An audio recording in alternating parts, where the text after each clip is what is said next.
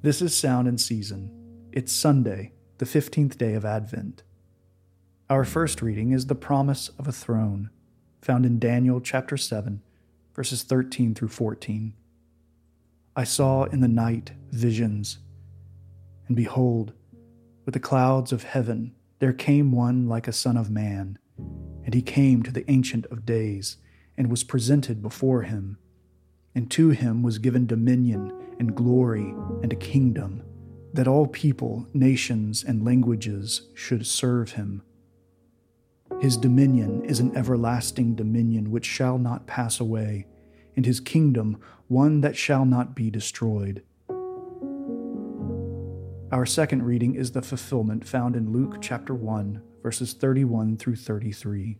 And behold, you will conceive in your womb and bear a son and you shall call his name Jesus.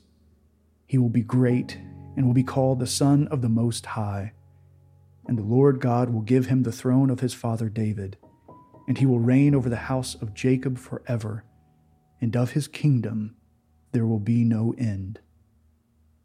This is the word of the Lord. Thanks be to God. Our reflection for the day comes from the second century theologian Hippolytus of Rome. For as two advents of our Lord and Savior are indicated in the Scriptures, the one being his first advent in the flesh, which took place without honor by reason of his being made nothing, as Isaiah spoke of him previously, saying, We saw him and he had no form or majesty.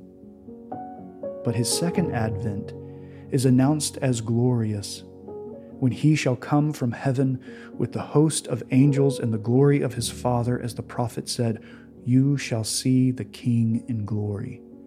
And I saw one like the Son of Man coming with clouds of heaven, and he came to the Ancient of Days, and he was brought to him, and there were given him dominion and honor and glory. Lord, hear our prayer and let our cry come to you. Let us pray.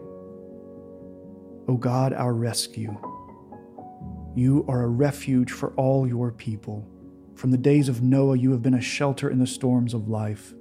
From the days of Joseph, you have been a shield against our enemies. From the days of Joshua, you have gone before us in battle. From the days of David, you have been our ever present help in time of trouble. We have come to know that there is no one more unjust or cruel than our enemy, death. It is our greatest enemy, and you have rescued your people eternally.